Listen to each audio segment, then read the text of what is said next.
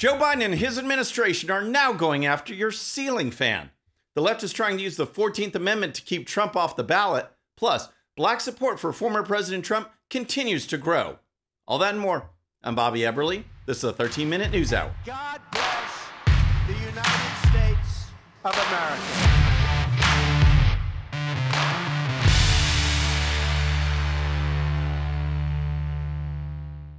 Okay, friends, welcome to the show. Happy Monday. I hope you had a great weekend.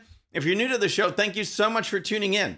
We're going to start with Joe Biden and his ongoing war on appliances, consumer choice, national security, and ultimately our freedoms. Despite media attempts to portray Biden as some kind of pragmatic uniter, the American people have realized that instead, Biden is someone who will try to divide Americans at every opportunity and who is a left wing radical. The so called Inflation Reduction Act didn't do anything to stop inflation, it was simply legislation to push Biden's radical green agenda. And now, Biden doesn't even pretend that it was supposed to address inflation. This whole time we're talking about this Inflation Reduction Act supposed to be reducing inflation. Well, yesterday he says, I wish I hadn't called it that. It had less to do with reducing inflation than it does with providing alternatives that generate economic growth, Congressman. Uh, we know what that means. It means it's the green agenda. It's all about the green agenda, which means it's all about power. Make no mistake, climate change activism is not about the climate. It's about shifting wealth and shifting power. It's about the government increasing its presence in our lives and having more control over what we use, what we purchase, and how we live. Since taking office, Joe Biden has dramatically scaled back on domestic energy production. America was energy independent. In fact, America had become a net exporter of energy. This fact increased our national security. Relying on other nations, especially hostile nations, is not good for America's national security. And yet, that's exactly what Biden has done. In addition, the Biden administration has increased the economic hardship on Americans by limiting consumer choices on products and driving up costs because of new green regulations. Biden has gone after our cars, gas stoves, water heaters, air conditioning units, dishwashers, and now Biden wants to go after ceiling fans. That's right. As if the cost of everything else hadn't already gone up under Biden, he now wants to make ceiling fans more expensive through ridiculous regulations that will not help the environment. Well, it turns out that Biden's cabinet may not be the biggest fan of your ceiling fans. The Department of Energy has a new proposed rule that would make ceiling fans more energy efficient so that they are more climate friendly. The Department of Energy is saying this about their new rule. The proposed standards for ceiling fans are projected to yield significant environmental benefits. DOE maintains that environmental and public health benefits associated with the more efficient use of energy are important to take into account when considering the need for national energy conservation. If Americans had this burning desire for more efficient ceiling fans, the market would reflect that demand. But people are happy with what they have. This proposed rule will only drive up costs and limit choices. You can't blow past the cost new regulations would have on the ceiling fan industry. According to the Department of Energy's own analysis, the new rules would save households about $39 over the lifespan of the new energy efficient fan. But the cost to manufacturers in increased equipment will cost about $86 million. Wow. The Biden administration is touting a $39 savings over the life of a ceiling fan. That's nothing. Meanwhile, the cost to produce new government approved ceiling fans will be significant and will be passed along to the consumers. Here's more. Republicans on the House Small Business Committee writing to Energy Secretary Granholm this. This rule would require numerous small business fan manufacturers to redesign their products and may put between 10 and 30 percent of small business ceiling fan manufacturers out of business. The founder and CEO of Super Duty Fans made in Texas, Phil Eggers, tells me he doesn't get why the Department of Energy is singling them out, telling us this. They've had the intention to regulate industrial fans for years. I think the reason reason they're getting around to it now is because Biden has told every department to go and make things more green. They're spending more money on lawyers and Department of Energy people than they will ever save in 30 years of energy savings. It's just ridiculous. It is ridiculous. And I just have to share how the left wing media are spinning these new regulations. In a new article in Newsweek, the so called journalist points out that the new standards won't take effect until 2028. That's something to always watch out for. The left thinks that the American people will be okay with bad legislation because it won't kick in for a few years. Bad legislation is bad legislation, regardless of when it begins. The article goes on to say that the standards will, quote, give Americans more energy efficient options to choose from, end quote. The fact is that the choices will actually be limited because many ceiling fan options that consumers have now will be outlawed with the new regulations. In addition, the wording is so fake because more options aren't being given to consumers by the manufacturers, they are being mandated. People have choices now. They will have fewer choices in the future. So, add ceiling fans to the growing list of appliances and home goods that are being targeted by Joe Biden. And remember this as costs go up, choices go down, and more power and control end up in the hands of the government. All right, next let's talk about the plan to keep Trump off the ballot. But first, if you're new to the show or haven't subscribed yet, regardless of platform, just search out my name, hit that subscribe button, make sure notifications are turned on. That way you can follow the show and help us grow. Okay, next let's talk about former President Trump and the latest plan by the left to bring him down. And first, how about that Trump mugshot? It's like the left just doesn't learn its lesson. The left tries and tries and tries to get Trump. And each time, not only does it fail, but it strengthens people's support for Trump. But there is something more that's going on as well. It doesn't just further galvanize Trump supporters, that's the depth, but the breadth is also increasing. More people who may have been lukewarm to Trump or maybe even not supported him are pausing for a moment and saying, This is out of control. America is looking like a banana republic with the Democrats, media, big tech, and leftist donors doing everything they can to destroy Trump.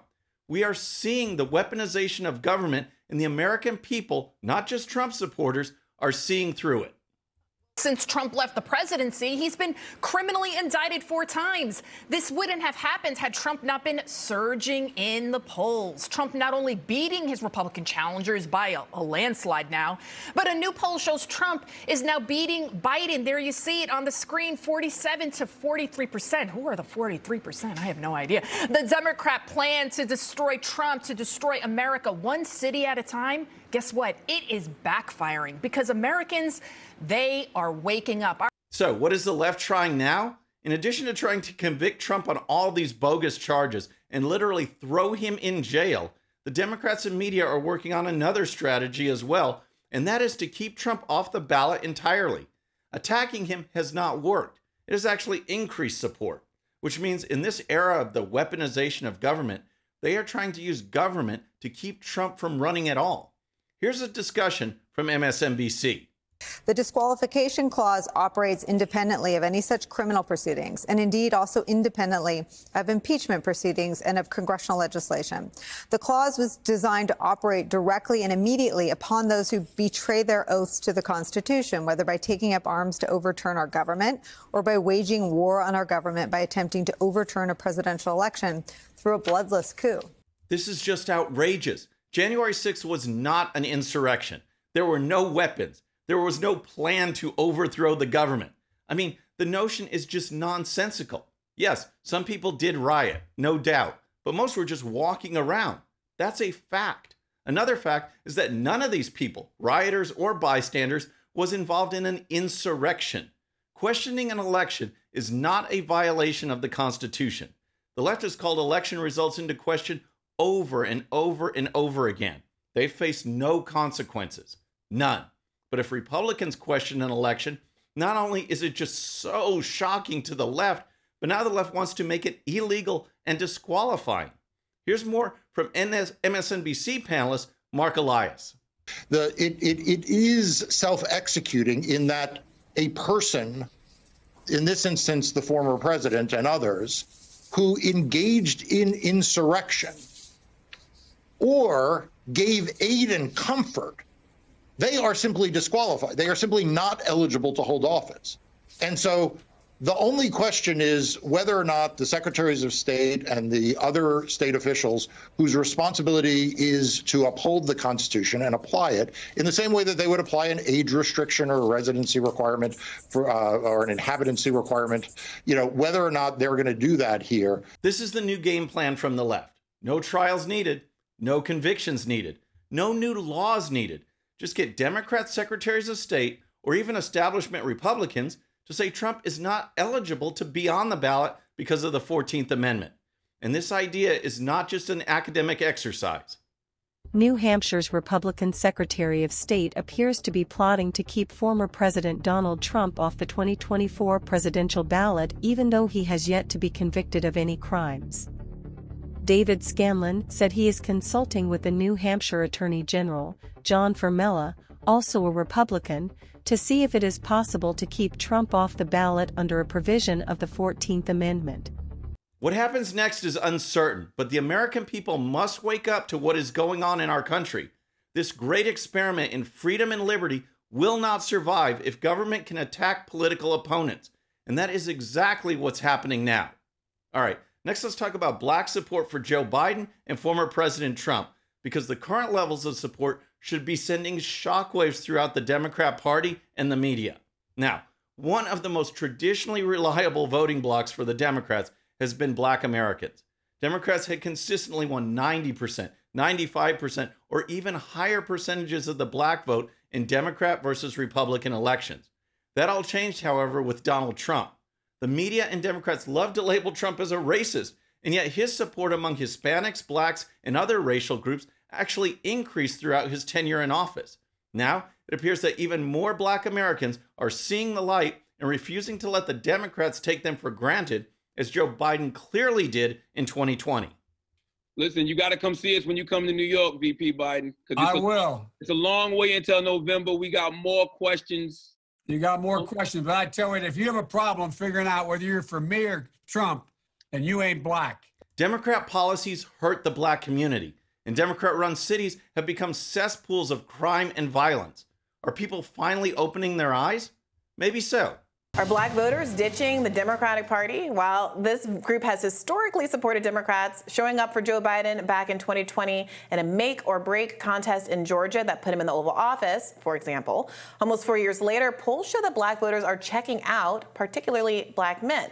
Now, that's all relative, of course. The overwhelming majority of black men still vote for Democrats, but a recent Reuters Ipsos poll found 18% of black Americans would pick Donald Trump over Biden in a hypothetical matchup.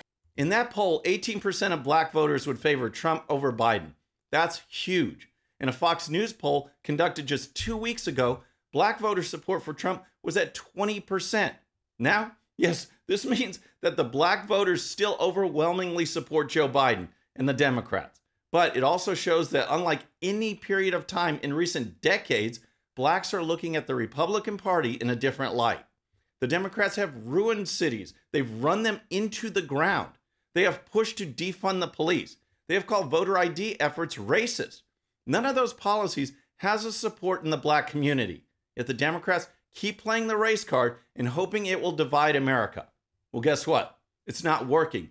And this may be the moment when we break through once and for all. Friends, that's our show for today. I hope you enjoyed it. And remember, today's show's one sheet is available to Patreon supporters using the link in the description. The one she gives you the links to all the videos and stories used on today's show, so you can dive even deeper into each issue. And with that, our next show will be Wednesday evening at the usual time. Until then, I'm Bobby Eberle. This is a 13 minute news hour.